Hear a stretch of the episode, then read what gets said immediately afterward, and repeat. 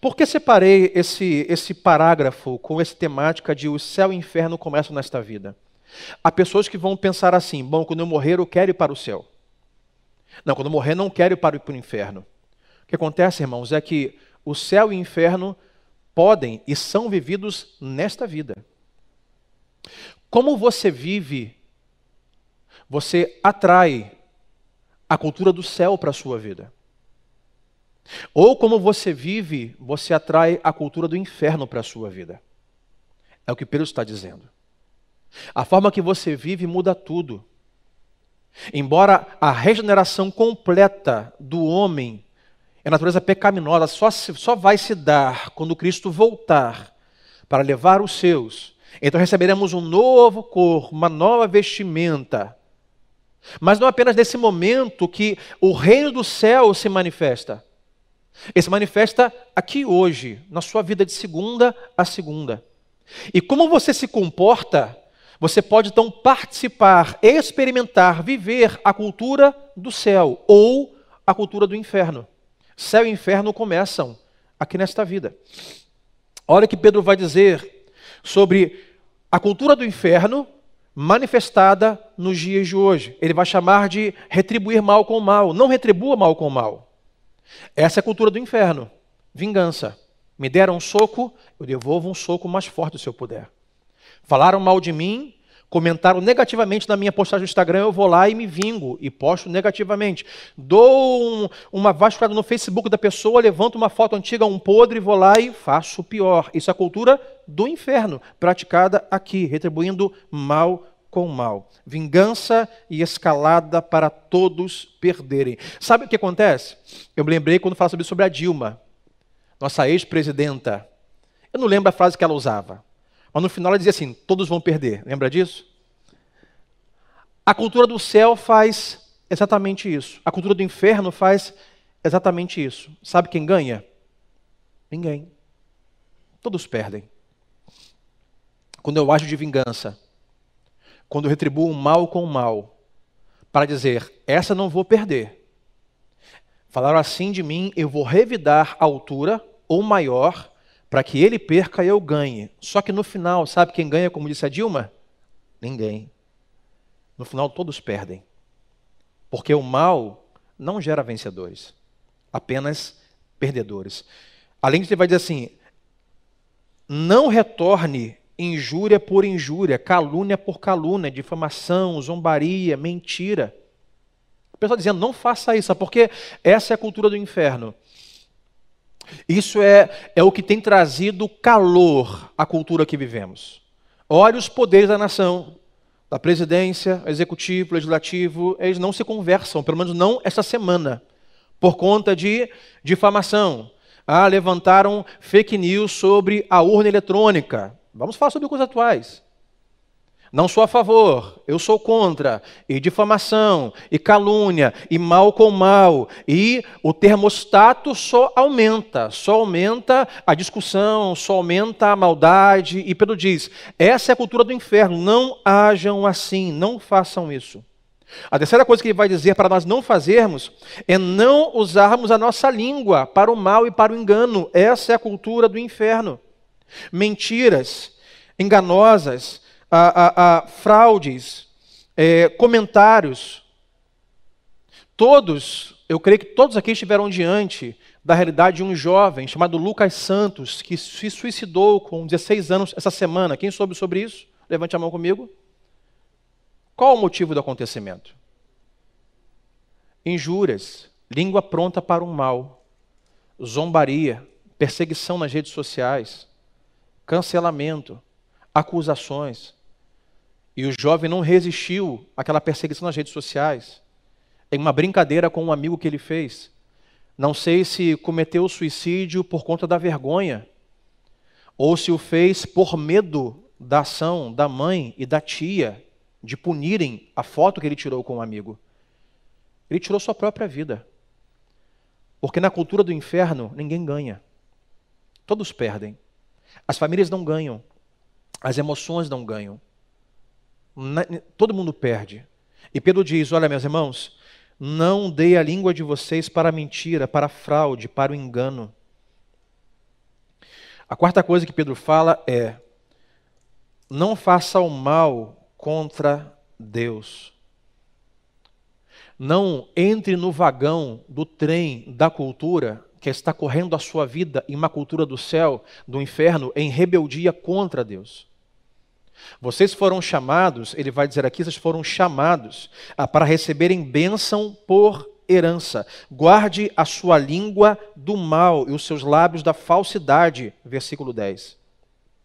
Porque os olhos do Senhor, 12, estão sobre os justos, atentos à sua oração, mas o rosto do Senhor volta-se contra os que praticam o mal. Pedro está nos dizendo: há uma cultura, há um termostato acalorado, aquecido por conta da prática da cultura do inferno. Mas vocês devem exercer uma outra cultura. Está no texto aqui, como nós devemos agir. Olha o que ele vai dizer, ainda no versículo 8. Que nós temos que ter a mesma forma de pensar, unidade de pensamento. Irmãos, unidade não é uniformidade. Eu posso andar em unidade até mesmo com pessoas que eu não concordo. Quer ver um exemplo? Tem pessoas que você não concorda em um aspecto da vida que você vai se encontrar com ele no céu. Não é questão de quem ele acha que é melhor para votar nas eleições, ou se ele prefere uma roupa ou uma cor de roupa, ou um lugar para sentar na igreja. Pedro fala sobre unidade de mente. É você saber fazer divisão e distinção daquilo que não é discutível ao que é discutível. É o que eu vou chamar de mão fechada e mão aberta. Mão fechada é isso aqui nós não discutimos. Não discutimos que Jesus é Filho de Deus, não discutimos que Deus é um Pai soberano, não discutimos que apenas o sangue de Jesus nos salva e liberta, não discutimos sobre isso. Isso está fechado. O restante é aberto. Se você prefere música assim, estar tá neste lugar, ouvir a palavra desse jeito, comer nesse restaurante, viver a vida cristã de uma forma que difere ao outro, se eu vou domingo de manhã, domingo de noite, isso aqui é aberto. Ou seja, o que nos une é o que está aqui.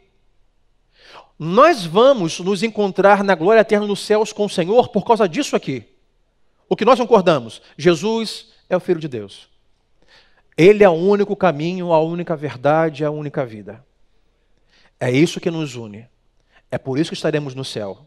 E não por conta do que está aberto.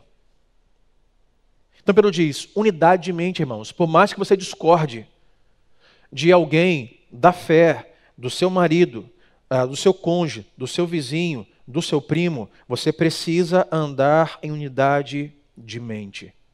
Segunda coisa, ele fala sobre ser compassivo. Ele diz: sejam compassivos. Isso tem a ver com simpatia. Isso tem a ver com empatia. É ter compaixão. É, embora não concordar, trabalhar para entender, para poder ajudar. A cultura do inferno, inferno diz assim: eu não concordo com você, não entendo a sua postura. Então, se afaste de mim. Agora estamos em desacordo. É eu contra você, você contra mim. O que acontece, irmãos, é que muitas vezes, ou muitas coisas que as pessoas falam, ou como se comportam, e nós não concordamos, é porque nós não entendemos. Talvez, se você ouvir a história daquela pessoa, você pode ainda concordar, é, continuar discordando com o comportamento dela, mas você vai agora entender porque ela se comporta assim. Porque ela age assim. Quando aconselho casais, eu sempre pego nesse ponto. Mas, pastor, minha esposa, meu marido, eles agem assim. Já falei, para não fazer assim. Já acordamos que vai ser assim, mas ele não muda. Eu pergunto, você sabe por que ele continua agindo assim? Já perguntou para ele se isso tem a ver com a história de infância dele, com o passado dele, de como ele foi criado, de um trauma que sofreu. Quantas vezes nós ficamos sabendo de histórias de casais e o cônjuge ah, não concorda, mas não quer tentar entender, porque por mais que ainda discorde, mas agora eu posso entender. E se eu posso entender, eu agora posso tentar te ajudar. Vamos já abrir aqui o leque, já que falamos sobre casamento. Às vezes o casal tem problema na vida relacional sexual. Mas, pastor, a minha esposa, sexualmente falando, o meu marido, ah, não é como deveria ser. Já tentou você, marido e esposa, tentar entender por que ele ou ela agem assim sexualmente?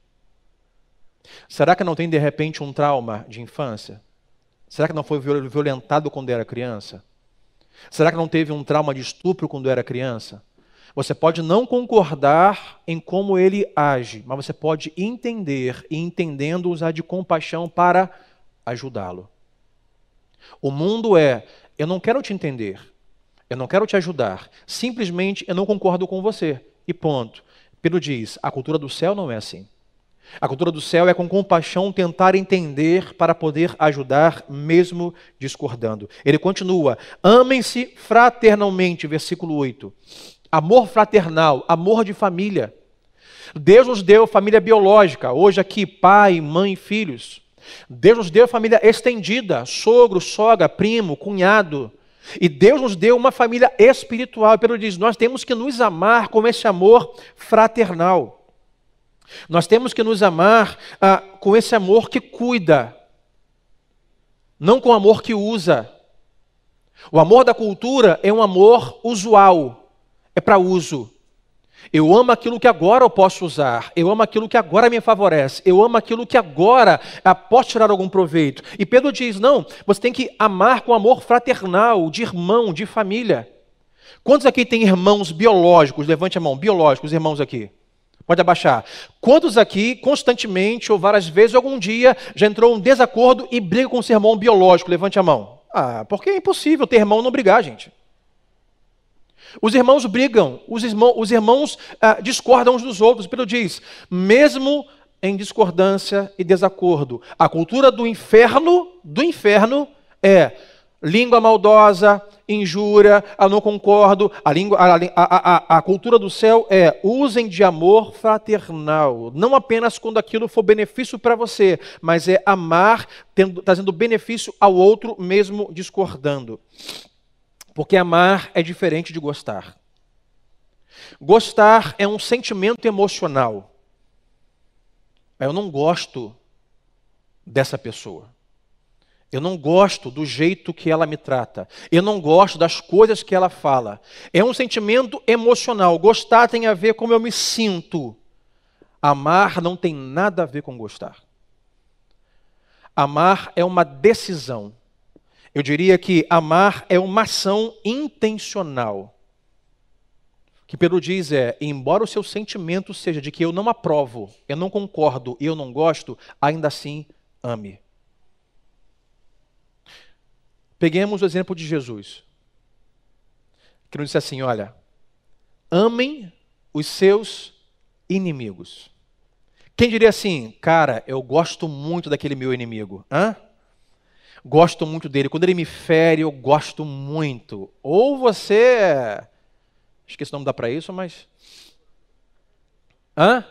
Masoquista.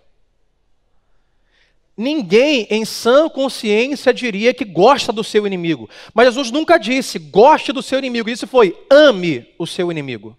Eu posso amar, considerar, respeitar e honrar, mesmo não gostando. Tem políticos que eu não gosto, tem pessoas que eu não gosto, tem inimigos meus, ou pessoas que me ferem, me magoam, que eu discordo, que eu não gosto. Não sinto prazer em estar com eles, mas Jesus diz: amem.